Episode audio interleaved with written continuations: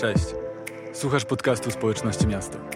Wierzymy, że to słowo zainspiruje Cię i poprowadzi do zwycięstw w Twoim życiu. Jeśli chcesz dowiedzieć się więcej, przyjdź na nasze coniedzielne spotkania albo sprawdź nasze media społecznościowe. Widzimy się na mieście.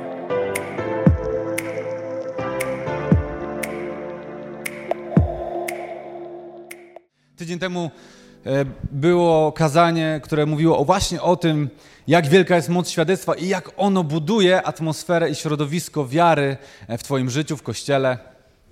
E, I dlatego zacznę od świadectwa. Ponieważ e, w tej serii, serii zatytułowanej Uzdrowienie, była też Wielkanoc, był Wielki Tydzień, w Wielkim Tygodniu mieliśmy Wieczór Cudów, czyli wieczór modlitwy o uzdrowienia, o cuda, o przełomy, e, uwielbienie Boga, wstawiennictwo.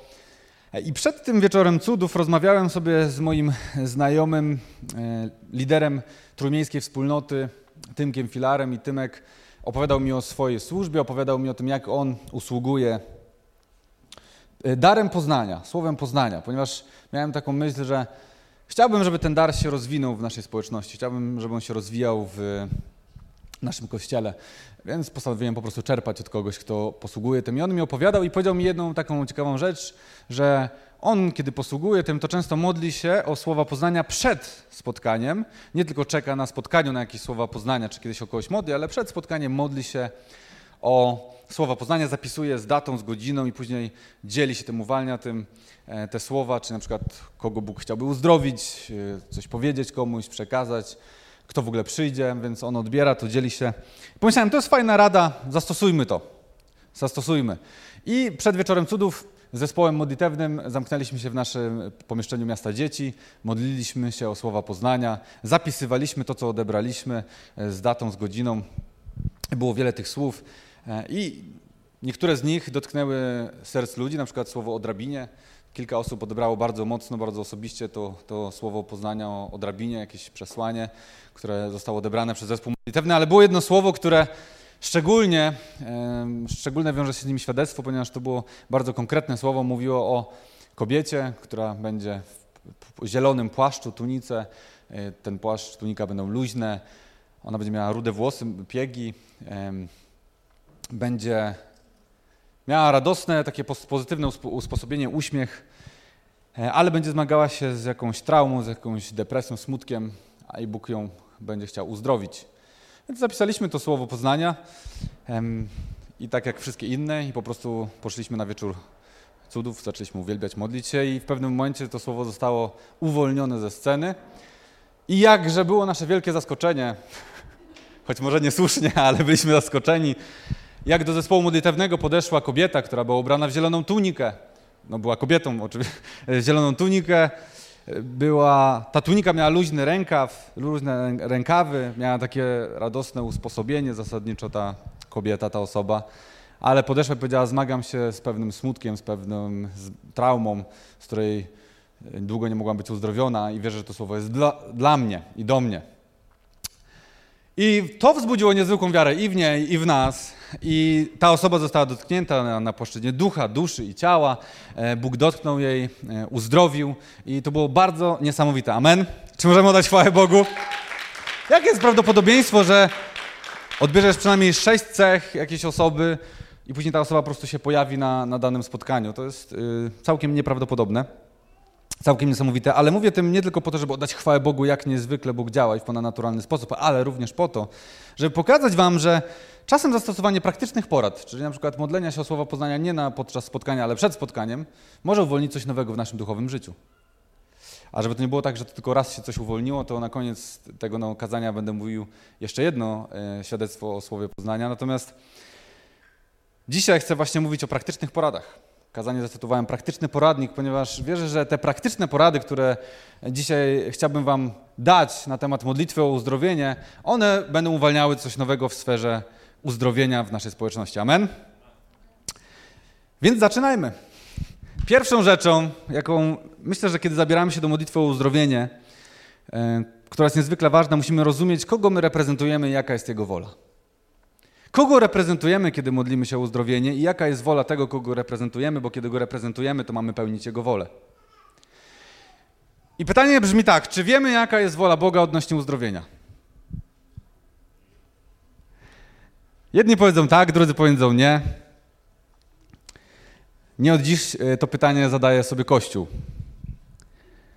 I oczywiście nie jest moją rzeczą, żeby e, autorytarnie stwierdzać, jaka jest wola Boga, jednak odniesiemy się do słowa, bo Bóg w swoim słowie wyraża swoją wolę. Amen. Jeśli Bóg nie wyraża swojej woli w swoim słowie, no to wtedy nie możemy na tym słowie polegać, bo nie wiadomo, co ono właściwie wyraża. Ale jeśli jesteśmy przekonani i widzimy, że Bóg wyraża swoją wolę w swoim słowie, to możemy z tego słowa odkryć Jego wolę na różne tematy. Między innymi na temat uzdrowienia i chciałbym, żebyśmy właśnie do tego się odnieśli, bo ta świadomość jest niezwykle ważna i żeby zrozumieć, jaka jest wola Boga odnośnie choroby, musimy zrozumieć, czym jest choroba według Biblii. I chciałbym, żebyśmy, e, nie będziemy tego czytali, bo to jest cały rozdział, 69 wersetów, więc pozwólcie, że daruję sobie, nie będę wam czytał, streszczę wam 28 rozdział Księgi Powtórzonego Prawa. W 28 rozdziale Księgi Powtórzonego Prawa od 1 do 14 wersetu jest napisane, że ci, którzy słuchają głosu Pana, oni będą doświadczali błogosławieństwa. I tam jest wymienione wiele różnych błogosławieństw. Na przykład to, że będziesz wygrywał z każdym wrogiem, że będzie błogosławione Twoje potomstwo, że będzie błogosławione Twoja praca. Wszystkie przedsięwzięcia, jest napisane, jakie podejmiesz się, będą błogosławione. Jest również napisane, że będziesz doświadczał zdrowia, że będziesz bezpieczny. Od pierwszego do czternastego. Ale od 15 wersetu do 69 wersetu tam się zaczyna taka nieco ciemniejsza strona tego rozdziału, ponieważ tam jest napisane, co się dzieje z tymi, którzy nie słuchają głosu Pana. I jest napisane, jakie przekleństwo spada na tych, którzy nie słuchają głosu Pana. A więc trzy razy więcej jest poświęcone tym przekleństwom i tam wymienione jest to, że przekleństwo i, i, po prostu, że nie będzie się wiodło tobie, jeśli chodzi o twoje finanse, twoje zaopatrzenie, twoi wrogowie będą po prostu ciebie łupili. Jest napisane o tym, że po prostu będzie zniszczenie na, nad Twoją rodziną, nad Twoim domem. Jest naprawdę straszna bieda. Jest tam również jako przekleństwo, które spada, są wymienione choroby. Nie tam po prostu jakaś choroba, tylko jest wymienione tak: gorączka, zapalenia, suchoty, świerzb, liszaj, guzy, ślepota, obłęd, wrzody, choroby groźne i przewlekłe oraz inne choroby całkiem pokaźny zbiór chorób wymieniony jako przekleństwo. Nie jest napisane choroba i wtedy możemy sobie dobudować, no przekleństwem jest taka choroba, ale taka już nie jest. Tam są naprawdę wymienione mnóstwo chorób. Połowa tych, z którymi podchodziliście do modlitwy w trakcie tej serii. Wiem, bo się modliłem o was. Słuchajcie. Więc są różne choroby. Jest nawet wymienione takie choroby groźne i przewlekłe. Medycyna jeszcze wtedy nie znała pewnie wielu chorób, więc po prostu stwierdziła wszystko, co przewlekłe, zbierzmy w, jeden, w jedno hasło. Oraz inne choroby, gdyby jeszcze jakieś tutaj ktoś miał wątpliwości, czy mogą się znaleźć w tym zbiorze. Więc mamy rozdział, który bardzo jasno rozdziela nam, czym jest błogosławieństwo, a czym jest przekleństwo. To jest bardzo ważne. I widzimy z tego rozdziału, że Biblia definiuje nam zdrowie jako błogosławieństwo, a chorobę jako przekleństwo. Zajrzyjcie sobie w domu albo na majówce, bo wielu z Was jedzie. Zajrzyjcie sobie do 28 rozdziału Księgi Powtórzonego Prawa i sprawdźcie, co tam jest napisane. Czy może w tych pierwszych 14 rozdziałach jest tam wymieniona choroba jako błogosławieństwo? Raczej nie znajdziecie. A może tam wśród przekleństwa napisane jest, że zdrowie jest przekleństwem. Jak jest za dobrze, to nie za dobrze. Nie znajdziecie tego tam. Mamy tam jasno podzielone, błogosławieństwem jest zdrowie, choroba jest przekleństwem. A co zrobił Jezus Chrystus? Galacjan 3, rozdział 13-14. Chrystus natomiast wykupił nas od przekleństwa prawa przez to, że zamiast nas, zamiast nas stał się przekleństwem, zgodnie ze słowami przeklęty każdy, kto zawisł na drzewie. A wykupił nas, aby błogosławieństwo Abrahama stało się w Chrystusie Jezusie udziałem pogan, tak abyśmy obiecanego ducha otrzymali dzięki wierze.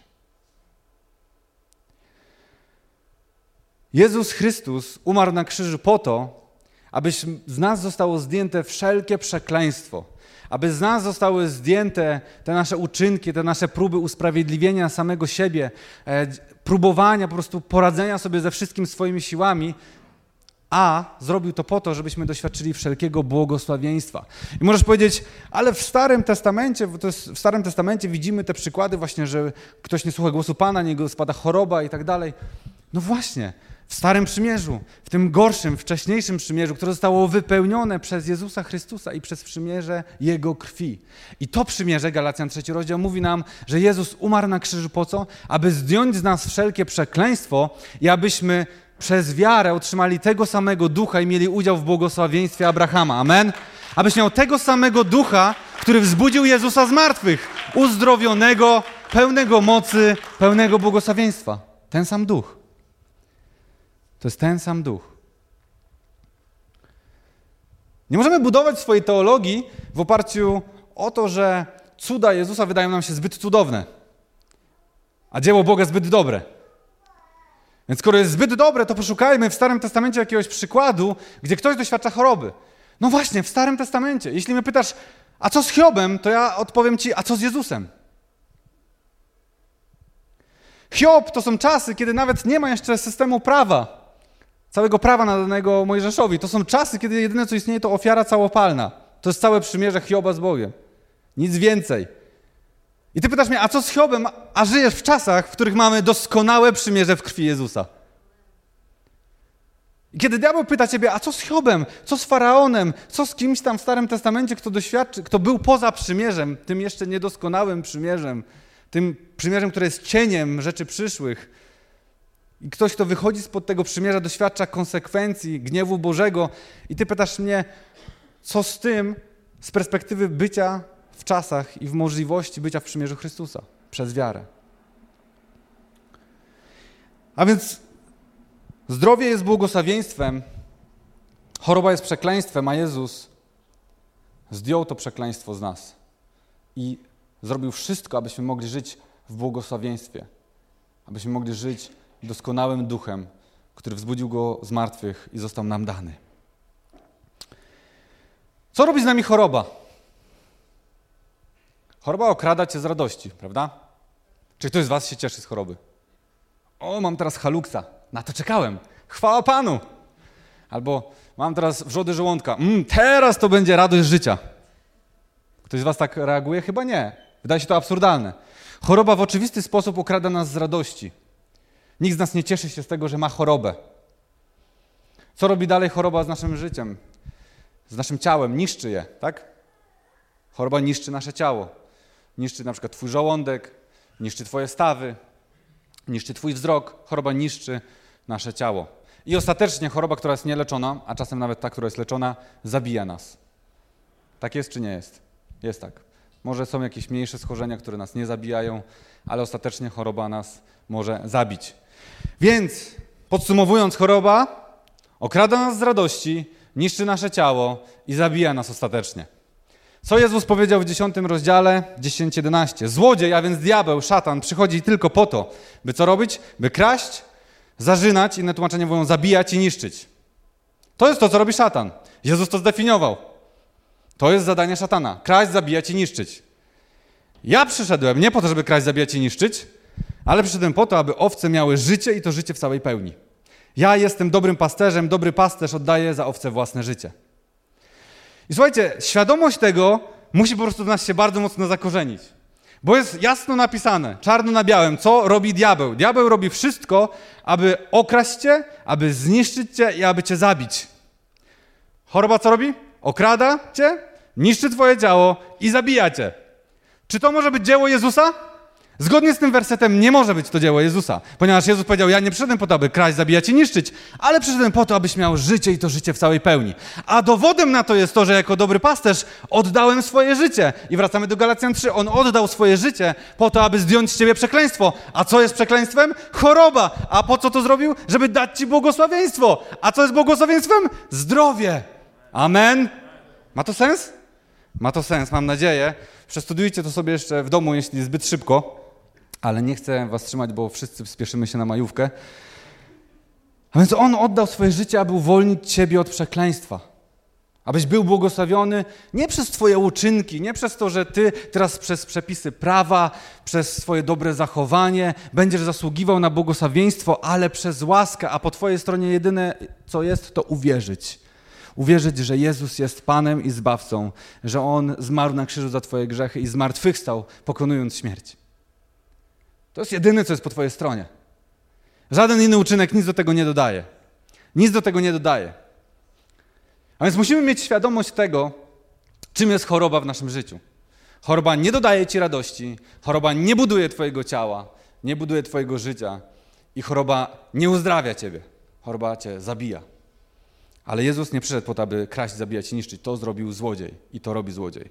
Jezus daje tobie życie w obfitości, życie w błogosławieństwie. A więc uzdrowienie jest wolą Boga, jest błogosławieństwem. Bóg jest dobry i On zrobił wszystko, abyśmy chodzili w Jego błogosławieństwie. Zrobił wszystko, oddał swojego Syna, abyś mógł chodzić w błogosławieństwie. Nie w przekleństwie choroby, ale w błogosławieństwie. I Jezus, który nie czynił nic poza wolą Ojca, usłyszał, wyraził to, co jest wolą Ojca, również w Marka pierwszym rozdziale, 41 wersecie. Czytamy o tym, że przyszedł do Niego trędowaty. Upadł na kolana i prosił, gdybyś zechciał, mógłbyś mnie oczyścić. Jezus pełen współczucia, pamiętacie, tydzień temu mówiłem, współczucie z tym, co pcha nas do śmiałych, śmiałej wiary i cudownych rozwiązań. Jezus znowu pełen współczucia, ponieważ to współczucie sprawiało, że on znajdował ponadnaturalne rozwiązanie. Wyciągnął rękę, dotknął go i powiedział: Chcę, bądź oczyszczony. W tej chwili zszedł z niego trąd i stał się czysty. Chcę, bądź oczyszczony. To jest wola naszego Pana i Zbawiciela, kiedy ktoś pyta, czy zechcesz, abym był uzdrowiony. Bóg mówi chce, kiedy podchodzisz do modlitwy albo kiedy nakładasz ręce, to musisz mieć świadomość, że wolą Ojca jest to, abyś był, żył w błogosławieństwie i On chce Twojego uzdrowienia. W równaniu uzdrowienia nie szukaj po stronie Boga braku uzdrowienia. Po tej stronie jesteśmy my, nasza wiara, nasz Kościół, nasze życie, wszelkie przekleństwa, które spadają na nas w trakcie życia, różne trudności, zmagania, wiara, niewiara i tak dalej, i tak dalej. Mnóstwo rzeczy, które można analizować na każdym przypadku szczegółowo. Tutaj mamy równanie uzdrowienia, tutaj mamy Boga. Po tej stronie zawsze jest uzdrowienie. Po tej stronie nie ma tego, nie chcę Ciebie uzdrowić, ponieważ jesteś zbyt grzeszny, ponieważ jesteś taki, śmaki, owaki. Tu jest chcę. Tutaj są różne dziwne rzeczy, które bardzo mocno komplikują nam życie i które sprawiają, że bardzo trudno czasem rozeznać pewne sprawy, ale tutaj jest dobry Bóg, który mówi chcę. Który mówi chcę. Kiedy modlimy się o uzdrowienie, musimy mieć świadomość, że Bóg, w którego imieniu to robimy, chce nas uzdrowić. Musimy ufać Jego słowu, że taka jest właśnie Jego wola, że On pragnie i chce naszego błogosławieństwa Wiecie, on nie posłał swojego syna po to, aby czasem was uzdrowię, czasem was nie uzdrowię, zrobię wam hecę. Straszny obraz Boga. Nie dziwię się, że niewierzący nie chcieliby wierzyć w takiego Boga, bo jak słyszysz o Bogu, który czasem coś by chciał, czasem nie chciał, nigdy nie wiadomo o co mu chodzi. Dziwna relacja. Jak mówić o tym, że to jest Bóg dobry? To jest Bóg zmiennych nastrojów. To jest obraz Boga, Boga w jakiejś mitologii greckiej, który ma różne nastroje, zrzuci pioruna, nie rzuci pioruna. Gdzie my jesteśmy, kochani? W starożytnej Grecji czy co? Bóg nie jest Zeusem, który rzuca raz piorunem, a raz ześle deszcz, żeby były obfite plony. Bóg jest dobry, a wszystko, co miało się dokonać, dokonało się na krzyżu. I teraz możesz to przyjąć. On chce i wyraził to na krzyżu. On chce Twojego uzdrowienia. Wyraził to na krzyżu. Nie zmieniaj teologii na, przez pryzmat tego, że może coś jest nie tak tutaj tej, po tej całej stronie równania uzdrowienia, po naszej stronie ludzkiej, może przekleństwo, niewiara, cokolwiek. Będziemy próbowali o tym rozmawiać za tydzień, ale od razu wam sprzedaję to, że nie da się tego wszystkiego, co jest po naszej stronie w tym równaniu, wyjaśnić w jednym kazaniu. To po prostu po to mamy grupy domowe, po to mamy duszpasterskie relacje, po to mamy Biblię, po to mamy książki różne wartościowe, po to mamy setki i tysiące kazań, żeby każdy z nas mógł zrozumieć, co tutaj się dzieje po naszej stronie tego równania i żeby ten znak równości był pomiędzy tą stroną a tą stroną. Ale nie szukaj braku po tej stronie, po stronie Boga. A więc pierwsza rzecz to jest świadomość tego, kogo reprezentujemy, a więc dobrego Boga, Jahwe Rafa, Bóg, który leczy i jaka jest Jego wola, a Jego wola jest wyrażona przez słowa Jezusa chce. Jego wola jest wyrażona przez krzyż Jezusa, tym bardziej. Po drugie, myślę, że bardzo praktyczną poradą, Choć wydaje się oczywista, ale kiedy zaczniemy to sobie tłumaczyć za chwilę, to może się okaże, że wcale nie jest to takie oczywiste. W naszej modlitwie o uzdrowienie polegamy na wierze. E? To chyba oczywiste. No dobrze, czym jest w takim razie wiara? Znowu, nie moja definicja biblijna. Hebrajczyków 11.1. Wiara jest podstawą spełnienia się tego wszystkiego, co jest treścią nadziei. Przekonaniem o prawdziwości tego, co niewidzialne. Więc wiara jest przekonaniem, jest pewnością o tym, że to, co niewidzialne, że obietnice Boga są prawdziwe jest przekonaniem i pewnością. Możesz sobie sprawdzić różne tłumaczenia, to tylko jeszcze bardziej poszerzy zrozumienie Twoje, czym jest wiara. To znaczy, że masz przekonanie o tym, że skoro Bóg złożył jakąś obietnicę, a na przykład jedną z jego obietnic jest to, że On jest Bogiem, który leczy, to On ma również moc, aby to stało się prawdą, rzeczywistością w Twoim życiu. I wiara polega na tym, że jesteś przekonany o tym, że tak jest. Jesteś pewny tego. I tutaj dochodzimy do zasadniczego problemu tego, jak my wychowywani jesteśmy w wierze od dzieciństwa. Ponieważ nie jest napisane, że potrzebujemy w modlitwie o uzdrowienie nadziei, tylko wiary. Potrzebujemy wiary, a nie nadziei. Problem polega na tym, że my bardzo mieszamy te rzeczy. I w naszym rozumieniu, w naszym języku, w naszym podejściu do naszego duchowego życia, my często zamieniamy wiarę z nadzieją. To znaczy, na wiele kwestii my podchodzimy tak: mam nadzieję, że coś się wydarzy. Mam nadzieję, że będzie tak w moim życiu, albo że będzie tak w moim życiu. Mam nadzieję, że to się stanie, że Bóg zrobi to. Mówimy, wierzę w to, że tak się stanie, ale tak naprawdę mamy na myśli, mam nadzieję, że tak się stanie. I zasadniczo jest wiele spraw, w których możemy mieć nadzieję, ponieważ nie jest to w Biblii opisane, jaka jest Boża obietnica. Jest obietnica, że będzie dobrze, ale nie wiem, czy to jest ten facet, czy ten facet. To ciężko stwierdzić na podstawie Biblii. Znaczy, możesz mieć różne wskazówki, czym powinien się twój mąż charakteryzować, ale zasadniczo, zasadniczo możesz mieć nadzieję na coś w tych kwestiach. Też nie polecam tego, Bóg mi powiedział, to będziesz moim mężem. W tej kwestii nie mamy pewności. Możemy mieć nadzieję. Ale są kwestie, i to dotyczy obietnic, to dotyczy obietnic, to dotyczy tego wszystkiego, co widzimy w duchu, ale jeszcze nie widzimy w rzeczywistości, w ciele, co do których możemy mieć wiarę. To znaczy możemy mieć pewność i możemy mieć przekonanie. Zobaczcie, my e, to sformułowanie przez wiarę albo wierzę w coś, jak my to traktujemy? Tutaj mamy, nie wiem, ogólnie możemy przyjąć w tej sali 200, między 200, 250 osób. I teraz podchodzisz Kogoś mówi, ile dzisiaj będzie osób? Ja mówię, przez wiarę 250. Ale zasadniczo nie traktujemy tego, że on mówi przez wiarę, że jestem przekonany, że Bóg złożył obietnicę, że będzie 250 i tu będzie 250 osób, tylko zasadniczo mam nadzieję, że będzie dużo ludzi. Mam nadzieję, że przyjdzie dużo ludzi. Albo, no, czy uda nam się zrobić coś trudnego, nie wiem, osiągnąć coś. Często mówimy, no wierzę w to, przez wiarę ogłaszamy, że tak będzie. Ale zasadniczo takie to przez wiarę brzmi często u nas, mam nadzieję, że to się uda, ale są małe szanse.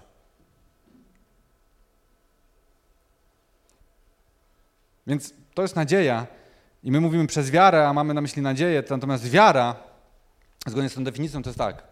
Jeśli mówię, że w coś wierzę, to znaczy, że mogę nic nie widzieć, ale jestem pewien, po prostu jestem 100% przekonany, że tak właśnie będzie, bo mam Bożą obietnicę.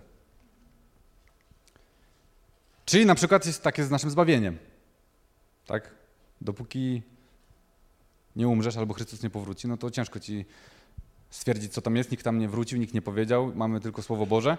I co? I my mamy Słowo Boże, widzimy owoce Bożego działania, doświadczamy relacji z Nim i co mamy? Mamy wiarę, mamy pewność zbawienia.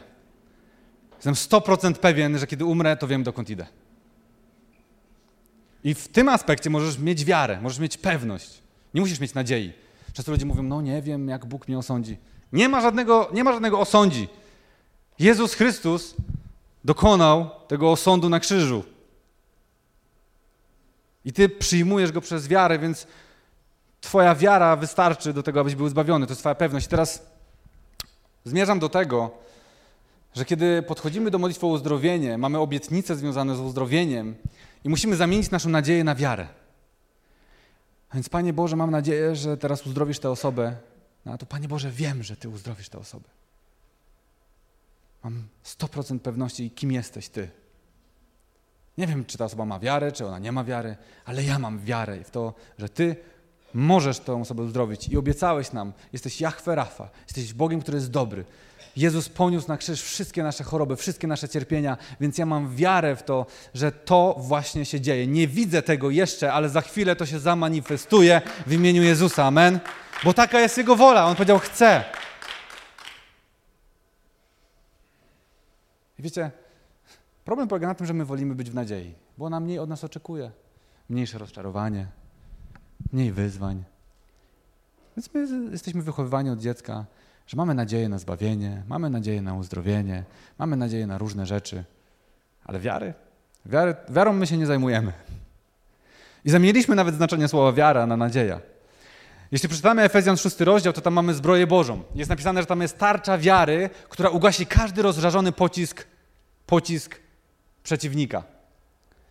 To jeżeli twoja tarcza nie jest tarczą wiary, ale tarczą nadziei, to to jest taka tarcza, która 50 na 50. Może, może się uda, może nie uda. Zależy jaki pocisk. Jak to Ludwiczek mówił, z kciuka podkręcona i, i po tobie. To jest tarcza nadziei. 50 na 50, zobaczymy, co będzie. Tarcza wiary, jak czytamy o zbroi Bożej, to znaczy, że podnosisz tarczę wiary, to znaczy masz w sobie to przekonanie, kim jest Bóg, że On Ciebie chroni, że On Ciebie błogosławi, że Jezus wziął wszelkie przekleństwo, abyś miał wszelkie błogosławieństwo. Podnosisz tarczę wiary, cokolwiek leci z naprzeciwka, bang! I koniec, zgaszone. Wszystko przyjmuje tarcza. Tarcza wiary. Więc wiecie, my potrzebujemy tarczy wiary, nie tarczy nadziei. Więc kiedy podchodzi ktoś do ciebie i diabeł cię atakuje tym, widzisz po prostu kulawego, widzisz po prostu, że ktoś się zmaga, widzisz, że jest cierpiący, widzisz łzy w jego oczach i masz takie, widzę jedyne co, co cierpienie i dzieło szatana w jego życiu, to musisz podnieść tarczę wiary i ten, po prostu ten rozrażony pocisk kłamstwa, bęk, zgaszony. Ogłaszam uzdrowienie w imieniu Jezusa. I dochodzimy tutaj do mitu wielkiej wiary. Bo znowu, muszę mieć wielką wiarę, żeby coś się wydarzyło. Ale Jezus nie powiedział, musicie mieć wielką wiarę, żeby coś się wydarzyło. Powiedział, wystarczy wam wiara jak ziarnko gorczycy. Malutkie. Malutka wiara wam wystarczy, a powiecie do góry, aby się rzuciła w morze, żeby się przeniosła, przeniesie się, rzuci się. Czyli wystarczy, Jezus powiedział, wystarczy wam mała wiara, po prostu wystarczy wam wiara, jakakolwiek, bez jakiegoś definiowania, a wydarzą się niesamowite rzeczy. Czyli nie potrzebujesz wiele tej wiary. Nie chodzi o to, że teraz mam za małą wiarę, za dużą wiarę. Chodzi o to, żebyś zamienił nadzieję na wiarę. Nadzieja jest piękna, to są te wszystkie piękne obietnice, to są te jakieś marzenia, które są w Twoim życiu. Ale teraz zamień nadzieję na wiarę, a zobaczysz wspaniałe rzeczy, i Leszek Korzeniecki, który od lat zajmuje się e, posługą w uzdrowieniu, sparafrazuje coś, co było w jego książce, ale mniej więcej taki był jego sens, że największa ilość nadziei nie sprawi, że dokona się najmniejszy cud. Jednak najmniejsza ilość wiary wystarczy, aby działy się wielkie rzeczy. myślę, że to jest największy problem współcześnie nasz, że od młodości naszej wiary, czyli od kiedy się nawrócimy, nie jest w nas tłoczona różnica pomiędzy wiarą a nadzieją. I ja sam jestem w tym miejscu, w którym cały czas próbuję zamieniać moją nadzieję na wiarę. I staram się zamieniać moją nadzieję na wiarę. Zmieniam swoje myślenie i patrzę, Boże, ja teraz się do Ciebie modlę i ja cały czas mam nadzieję na coś. A gdzie jest moja wiara? Przecież mam słowo. Czemu mi to słowo nie wystarczy? Czego ja oczekuję? I wiecie, najpiękniejsze jest to, że i tak, kiedy my czasem nie mamy nie mamy tej wiary i jesteśmy w nadziei, to i tak pewne rzeczy się dzieją. Bóg jest łaskawy, Bóg jest dobry. Ale zamień swoją nadzieję na wiarę, bądź świadomy tego. I kiedy podchodzisz do modlitwy o uzdrowienie, albo kiedy na, usługujesz tą modlitwą, kiedy modlisz się o uzdrowienie, to niech to będzie modlitwa wiary, nie modlitwa nadziei. To jest druga rzecz, bardzo praktyczna, której potrzebujemy w naszej, w naszym, naszej walce, w naszej przyjmowaniu uzdrowienia właściwie. I w trzecim punkcie chciałbym podzielić się z Wami ogólnie tematem wstawiennictwa, bo Jezus w Marka 16 rozdziale powiedział, że ci, którzy się nawrócą, oni będą nakładali na chorych ręce, oni będą odzyskiwali zdrowie. I chciałbym przyjrzeć się konkretnie e, kilku aspektom tego, tej modlitwy wstawienniczej, nakładania rąk.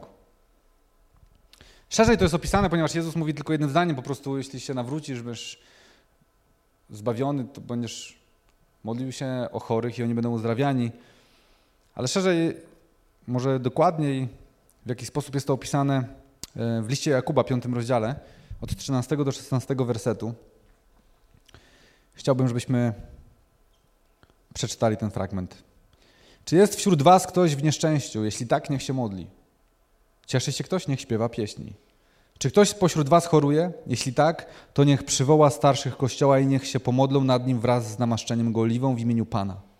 Modlitwa wiary uratuje chorego i Pan go podźwignie, a jeśli dopuścił się grzechów, będą mu przebaczone. Wyznawajcie zatem grzechy jedni drugim i módlcie się o siebie nawzajem, abyście w ten sposób zostali uzdrowieni. Modlitwa sprawiedliwego może odnieść wielki skutek.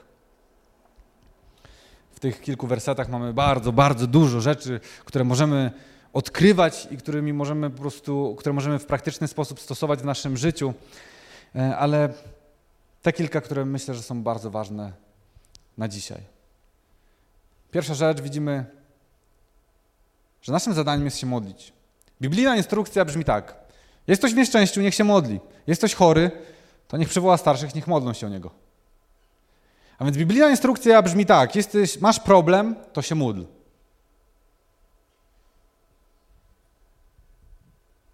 Oczywiste, nieoczywiste? Wiecie, my nie mamy rozeznawać, znaczy inaczej, to się wydaje oczywiste, ale teraz zobaczycie o co chodzi. My nie mamy rozeznawać, czy teraz to jest coś od Boga może, a może nie od Boga, czy może ja się przeciwstawię Bogu, jak się będę o to modlił, czy nie modlił. Nie. Jest napisane, masz problem, to się módl. Jest coś, co niszczy twoje życie, to się módl, żeby tego nie było. Bóg chce dla ciebie błogosławieństwa, a nie przekleństwa. My natomiast, co robimy? Zajmujemy się rozeznawaniem. No bo czasem ta choroba może jednak coś dobrego z tego wyniknie, może ten wrzut na tyłku, no to może będę więcej stał i tak dalej. No.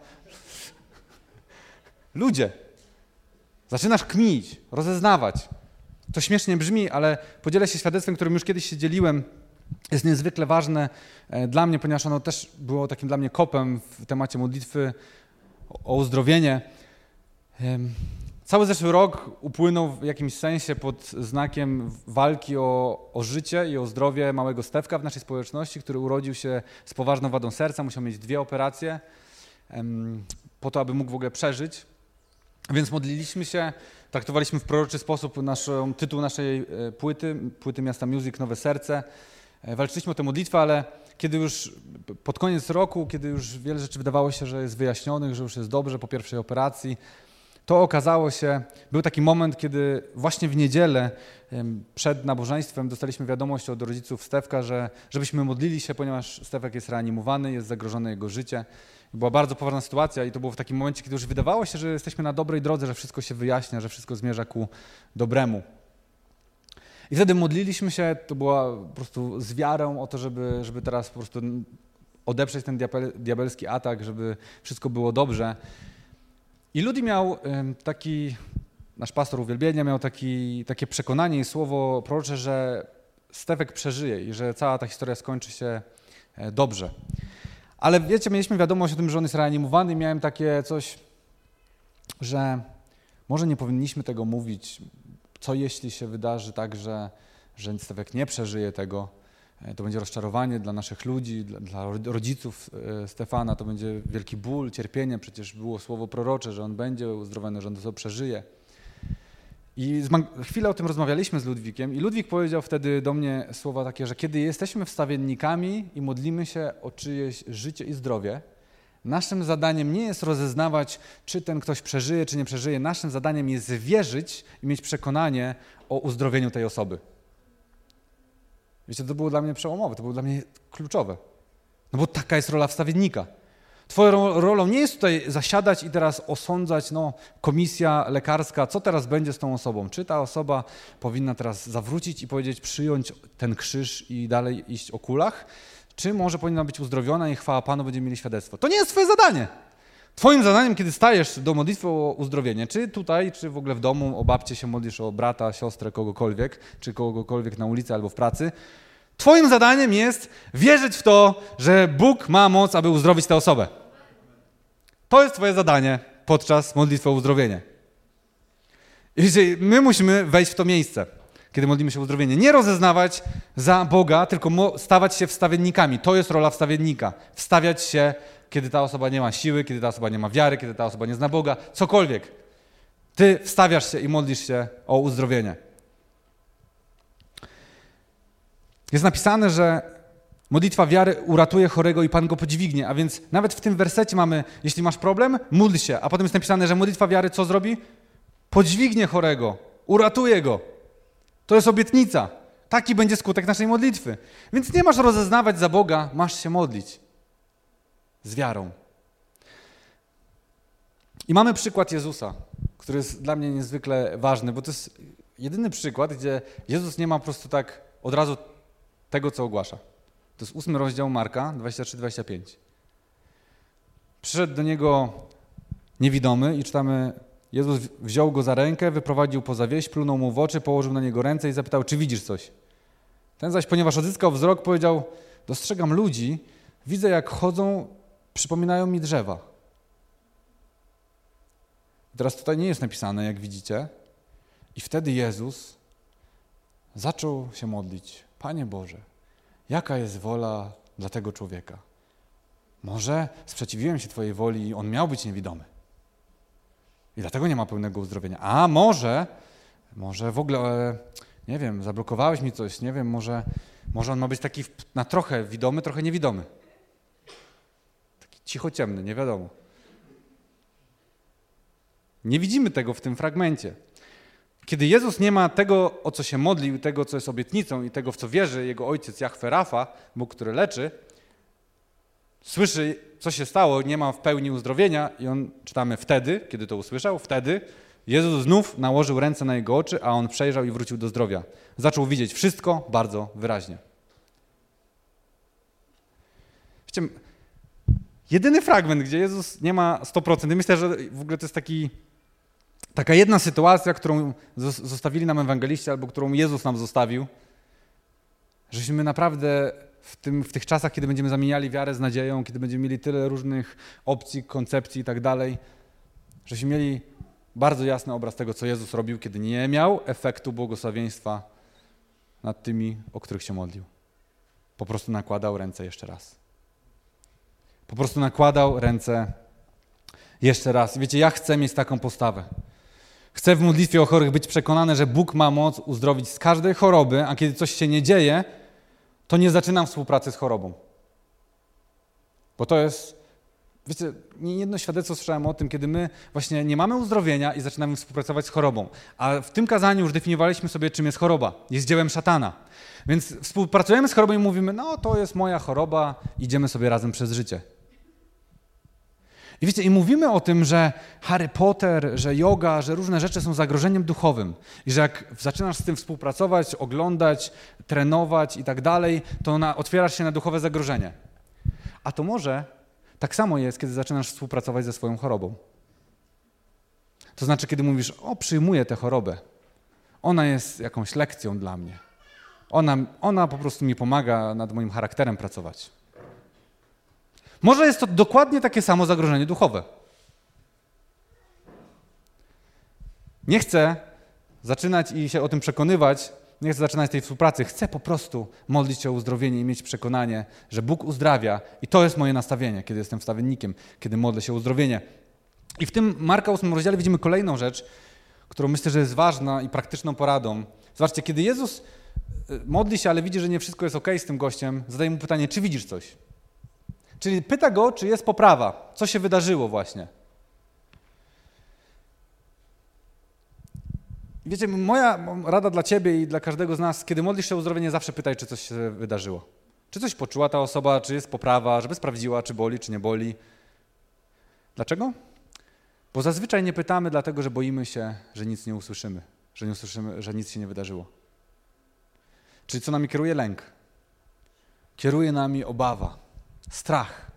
Strach przed tym, że może Bóg nie jest tym, kim jest. Strach przed tym, że wyjdziemy na głupków. Strach przed tym, że będzie rozczarowanie po drugiej stronie. A wiecie, nieraz o tym mówiłem, kiedy mówiłem o wierze, że największym takim, znaczy przeciwieństwem wiary jest lęk. Bo nie wiara to jest po prostu duchota, duchota, duchowa martwota, po prostu nic. Ale kiedy jesteś wierzący, to twoim największym tym przeciwieństwem twojej wiary jest lęk i strach. I teraz zobaczcie, wychodzisz, modlisz się o kogoś uzdrowienia, a potem nie zadajesz pytania, czy jest lepiej, bo co, bo boisz się, że, twoje, że, że, to nie zadziałało, że Bóg nie ma mocy. I powiem Wam krótkie świadectwo o tym. Od kiedy mamy tę serię, to podchodzi do mnie do modlitwy e, młody chłopak z bólem pleców. I za pierwszym razem pomodliłem się o niego, zapytałem, czy jest jakaś poprawa. I on tak mm, nie wiedział, co powiedzieć, no bo nie chciał mi zrobić przykrości. A ja powiedziałem, nie, no spoko, możesz powiedzieć po prostu szczerze. A mówi, no dalej boli. Ja mówię, okej, okay, to pozwól, że jeszcze raz się pomodlę. Pomodliłem się. Pytam go i on znowu tak skrampowany, no nic się nie wydarzyło. A mówię, okej, okay, to podejdź do mnie za tydzień. Będziemy się modlić. Znaczy na Wieczorze Cudów. Podszedł do mnie na Wieczorze Cudów, modliliśmy się, czy coś jest lepiej. Już odważnie powiedział, no, że nic nie jest lepiej. No to jeszcze raz się pomodlę. I później też nic się nie wydarzyło. Ale powiedziałem podejść do mnie w kolejnym tygodniu. Najśmieszniejsze jest to, że każdy z was pewnie ma i teraz zastanawia się, jakie jest zakończenie tej historii. Więc podszedł do mnie kolejny raz i kolejny raz modliłem się o uzdrowienie jego pleców. Nic się nie wydarzyło. Zapytałem, czy coś się wydarzyło. Nic się nie wydarzyło. No i mówię, to przyjdź jeszcze raz. Ale po trzecim czy czwartym razie, kiedy modliłem się o niego, napisał do mnie wiadomość. I nie napisał do mnie wiadomości, moje plecy są uzdrowione. Ale napisał do mnie inną wiadomość. Napisał do mnie wiadomość, że dziękuję mi za moją postawę, za moje serce. Za to, jak po prostu z wiarą się modlę o niego. To go zbudowało, to go zachęciło. A później przyszedł i powiedział, że w sumie plecy go przestały boleć. nie wiem, czy przez modlitwę, czy przez to, że tak długo się modliłem, nie było efektu. Ale to jest świadectwo nie o, nie o uzdrowieniu, bo nie jestem w stanie stwierdzić, czy poprawa była od modlitwy, czy nie. Ale to jest świadectwo o tym, że Twoja postawa wiary może zbudować wiarę w kimś innym. Twoja postawa wiary może zachęcić kogoś. Twoja postawa wiary może sprawić, że ktoś inny nie będzie już czekał na Twoją modlitwę, ale sam z wiarą ogłosi uzdrowienie nad sobą i przyjmie to uzdrowienie. Bóg nie chce, abyśmy byli ludźmi lęku, ale abyśmy byli ludźmi wiary. On cały czas do nas mówi: nie bój się i nie lękaj, nie bój się i nie lękaj. Więc jak wychodzisz do modlitwy o uzdrowienie, nie bój się i nie lękaj, ale z odwagą pytaj, czy jest poprawa, bo ja jestem przekonany, że jest ta poprawa. To jest ta droga. To jest ta droga i to jest ta cena, którą my płacimy, żeby dojść do miejsca, kiedy widzimy, że nasza wiara otwiera rzeczy w duchowej rzeczywistości. I nie możemy się poddawać, dlatego że wiecie, czytamy o tym, że usilna modlitwa sprawiedliwego może odnieść wielki skutek w tym fragmencie. I chcę wam powiedzieć, że zasoby wroga są ograniczone, ale zasoby nieba nie są. Dlatego się nie poddawaj. Bo dzisiaj się nie udało, ale jeszcze raz się pomóc. I jeszcze raz. I jeszcze raz, dlatego że diabeł nie ma nieograniczonych zasobów. W końcu jego zasoby, jego ataki, jego kłamstwa ustąpią. Ale zasoby nieba są nieograniczone i możesz z nich czerpać. I to z nich czerpiemy, kiedy modlimy się o uzdrowienie. Wiecie, zbyt często, kiedy nie ma efektu o tak, my jesteśmy załamani i rozczarowani. I diabeł mówi, wygrałem. Co prawda starczyło mi jeszcze tylko na jedną modlitwę sił, ale wygrałem, bo on dał się oszukać. To jest ta walka, która dzieje się w naszych głowach. To jest ta walka, która dzieje się w naszych sercach, kiedy stoimy do modlitwy o uzdrowienie.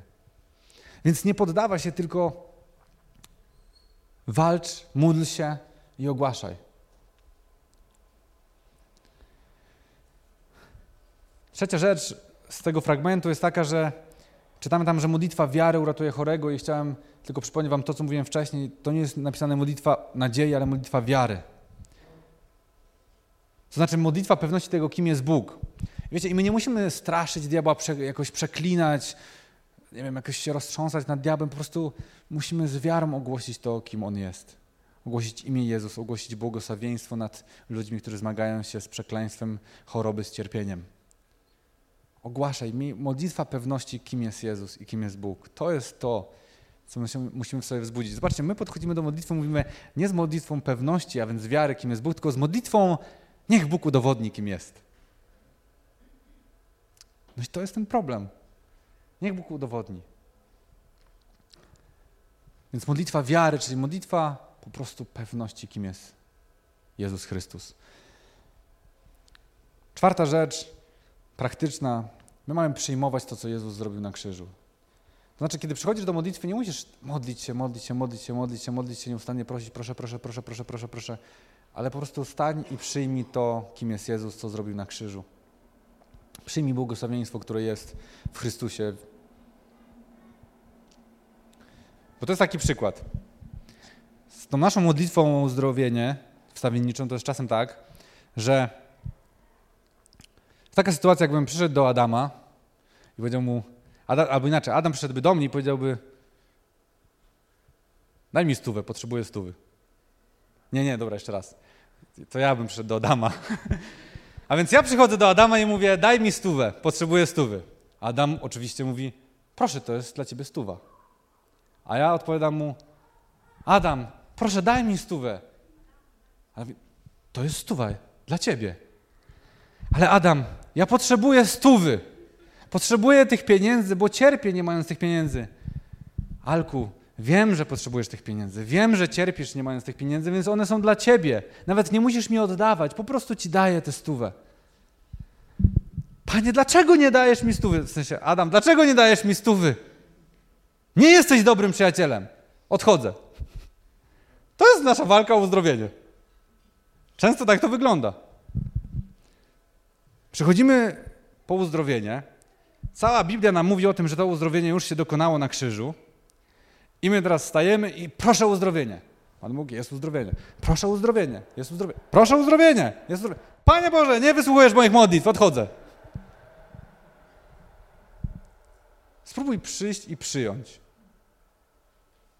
Ja nie wiem, to nie są jakieś patenty, takie wiecie, sztuczki magiczne, ale, ale spróbuj zmieniać swoje myślenie, odnawiać swoje myślenie i, i spróbuj przyjść po modlitwę i przyjąć to, co zrobił Jezus na krzyżu.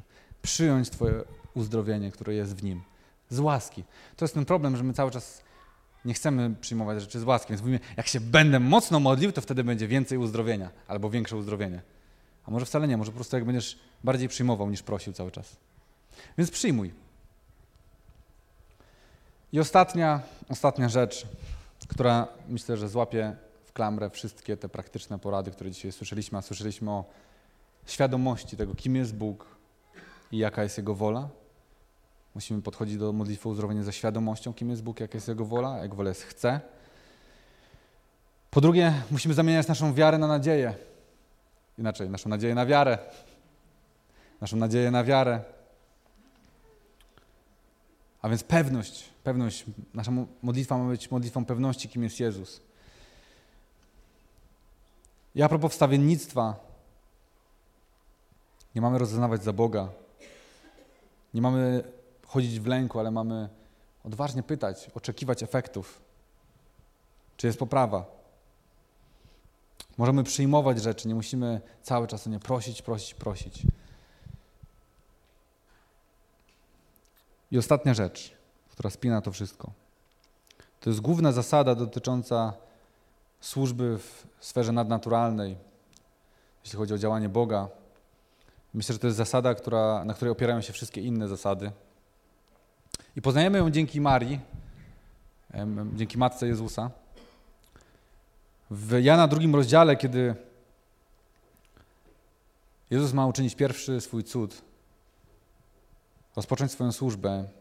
Jego matka, która już trochę zna Boga i, i ona zrobiła to, co wyraża się w tej zasadzie, kiedy anioł przyszedł i powiedział, że ona um, urodzi Mesjasza. Powiedziała takie słowa w piątym wersecie. Wtedy jego matka zwróciła się do posługujących. Zróbcie cokolwiek wam powie. Zróbcie cokolwiek wam powie. To jest najważniejsza zasada, jeśli chodzi o modlitwę uzdrowienia, w ogóle o dary duchowe, o ponadnaturalne rzeczy w relacji z Bogiem. Wiecie, bo i za tydzień o tym będziemy więcej mówić, że nie ma jakichś takich reguł, że ten musi mieć wiarę, a ten nie musi mieć wiary. Jak ten ma wiarę, to będzie uzdrowienie, a jak ten nie ma wiary, to nie będzie. Że przekleństwo pokoleniowe, że nie wiem, współpraca z chorobą, jakieś inne rzeczy, wola, niewola i tak dalej. To są pewne wskazówki, pewne zasady, których możemy się trzymać, które mogą nam pomagać iść i pchać ten wózek. Ale zasadniczo to wszystko się opiera na tym. Zróbcie cokolwiek wam powie. Dlatego Jezus czasem robił dziwne rzeczy. Czytaliśmy o tym dzisiaj. Plunął komuś w oczy, nałożył błoto, czasem kogoś skrzyczał, czasem kogoś przytulił, nałożył ręce i tak dalej. I mówiłem, że zakończę świadectwem, więc zakończę świadectwem, po to, żeby dobrze wyrazić tę zasadę. O słowie poznania. Jak na Wieczorze Cudów było takie konkretne słowo, sześć cech, które były do kogoś i po prostu pojawił się ktoś, to po prostu idealnie wpasował się w te sześć cech. Coś ponadnaturalnego, ale oczywiście pomyślałem, będą ludzie, którzy będą mówili, że a, to był przypadek. Przypadek. Mogło się trafić, tak jak można wygrać w Mówię, I wiecie, nawet czasem idę, bo mówił, a może sobie, może traf, trafione zostało. Mówię, nie, nie, nie, to jest nieprawda.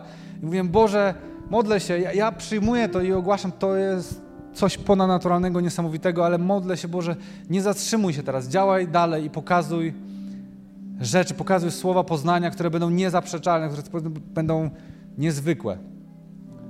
I tydzień później w bardzo niezwykły sposób trafiłem na grupę domową, na którą nie chodzę zazwyczaj, ale pół godziny przed okazało się, że pójdę na, te, na tę grupę. Poszedłem na grupę dla nowych osób i tam modliliśmy się to była bardzo fajna modlitwa, bardzo dobra atmosfera duchowa. I na koniec miałem taki obraz, zmienię trochę ten obraz, żeby już potem nie było doszukiwania się o kogo chodzi i tak dalej, więc troszkę zmienię, ale będzie sens ten sam. Miałem obraz bardzo abstrakcyjny, bo widziałem słonia, który stoi za namiotem i ten słoń jest zamrożony aż do szyi, ale głowę ma wolną. Miałem takie... Ale głupi obraz. Lepiej mieć obraz na przykład ognia, góry, która się przesuwa. To można każdemu powiedzieć. I zawsze coś tam może trafi się, nie trafi. Ale każdy jakąś górę ma do przesunięcia. Każdy jakiś, jakiegoś ognia w życiu potrzebuje. Także ogień, góra to są zawsze tematy dobre, jak chcesz się czymś podzielić. Ale słoń, który stoi za namiotem, zamrożony do szyi, no to jest dosyć konkretny obraz i ciężko sobie wyobrazić, żeby komuś przypasowało. Było zresztą, tam było pięć osób, więc jak mówię, patrzyłem i tak po ludzku sobie mówiłem, mmm, jakiś słoń, średnio. Nie widzę tutaj żadnego pracownika zo. Ale Duch Święty mówił do mnie, mówił, przypominał mi wiele świadectw w ogóle, które słyszałem gdzieś dawno, dawno temu o tym, jakichś absurdalnych słowach poznania, które kiedy wypowiedzia były wypowiadane, okazywało się, że były niezwykle trafne i wzbudzały niezwykłą wiarę i poruszały serce kogoś i, i po prostu było jasne, że to jest od Boga. I miałem też taką myśl o tym, że miałem bardzo mocno tak, nie chciałem tam na tej grupie z tymi nowymi osobami tak jakoś wyjść głupio, żeby przyszedł pastor i po prostu powie jakieś, jakąś głupotę. Ale Duch Święty mówi mi, jeśli boisz się o twój wizerunek, to nigdy nie będziesz gotowy, żeby budować mój wizerunek w tym świecie. Że jeśli będziesz bał się zrobić z siebie głupka tylko po to, żeby dobrze wypaść przed ludźmi, to nie jesteś gotowy na to, żeby działy się niezwykłe rzeczy. Miałem takie, okej, okay, Robimy to, Panie Boże. Na Twoją odpowiedzialność. I patrząc w podłogę, bo głupio mi było mi nawet patrzeć ludziom w oczy, mówiąc to słowo, mówiłem takie, miałem obraz y, słonia i y, już się jedna czy druga osoba zaśmiały, tak mówię, dobra, idziemy dalej. Słonia, który stoi za namiotem, jest zamrożony do szyi. No i sekunda ciszy, czy tam dwie sekundy ciszy i nagle osoba, która była pierwszy raz mówi, to jest do mnie chyba. Ja mam takie, czemu tak uważasz? On mówi, no bo wiesz, wiecie co? Ja mam tatuaż słonia. Mówię, o, fajnie. I jestem w takiej sytuacji, że modlę się o osobę, która jest dla mnie ważna i, i taką trudną relację jakąś mamy. Jakiś czas temu kiedy w trakcie tej modlitwy narysowałem obraz namiotu, modląc się o tę osobę. I w ogóle w tej relacji jestem taka zblokowana. Nie mogę jakoś wyjść, skonfrontować z tą, porozmawiać z tą osobą. Nie wiem, co dalej zrobić. A więc mamy słonia, i Natalka nam pomogła w interpretacji, bo jest świetna w takim jakby związywaniu tego. Więc mamy słonia, on osobę, która ma tatuaż ze słoniem, która stoi za, wstawia się za kimś, kto był reprezentowany w modlitwie tej osoby jako namiot. I mamy tego słonia, więc tę osobę zamrożoną, zblokowaną, ale Bóg mówi do niej, że jej usta, jej głowa jest wolna, żeby cały czas ogłaszać i modlić się i walczyć w modlitwie o tę osobę. To było coś niezwykłego.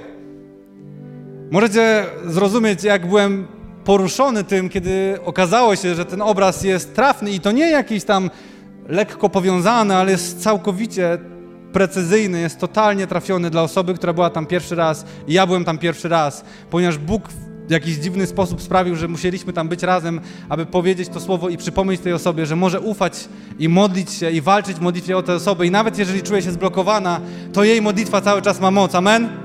To jest moc Boga. Zróbcie cokolwiek wam powie. Zróbcie cokolwiek wam powie. Może zobaczysz w tym tygodniu osobę, która zmaga się z czymś, jest kulawa i będziesz miał przekonanie, ile razy miałeś taką sytuację, że nie podszedłeś. Ale zrób cokolwiek Duch Święty ci powie, a będą działy się cuda. Wypowiedz ten obraz, który wydaje się absurdalny, ale może to jest właśnie to precyzyjne słowo, którym Bóg chce wzbudzić wiarę w tej osobie. Come on. To jest niesamowite. Maria powiedziała do tych posługujących, ja dzisiaj mówię do nas jako do posługujących. Chcemy służyć uzdrowieniem. Zróbcie cokolwiek wam powie. Musimy być odważni w tym, musimy być gwałtownikami, bo oni sięgną po Boże Królestwo. Amen? Możemy stanąć w modlitwie. I dzisiaj, cokolwiek usłyszysz, zrób to. Cokolwiek usłyszysz od Ducha Świętego, zrób to. Za chwilę będziemy się modlić. Nasi wstawiennicy niech już tutaj przyjdą. Cokolwiek będziesz miał robić jako wstawiennik, cokolwiek będziesz miał robić jako osoba, która czeka na uzdrowienie, zrób to.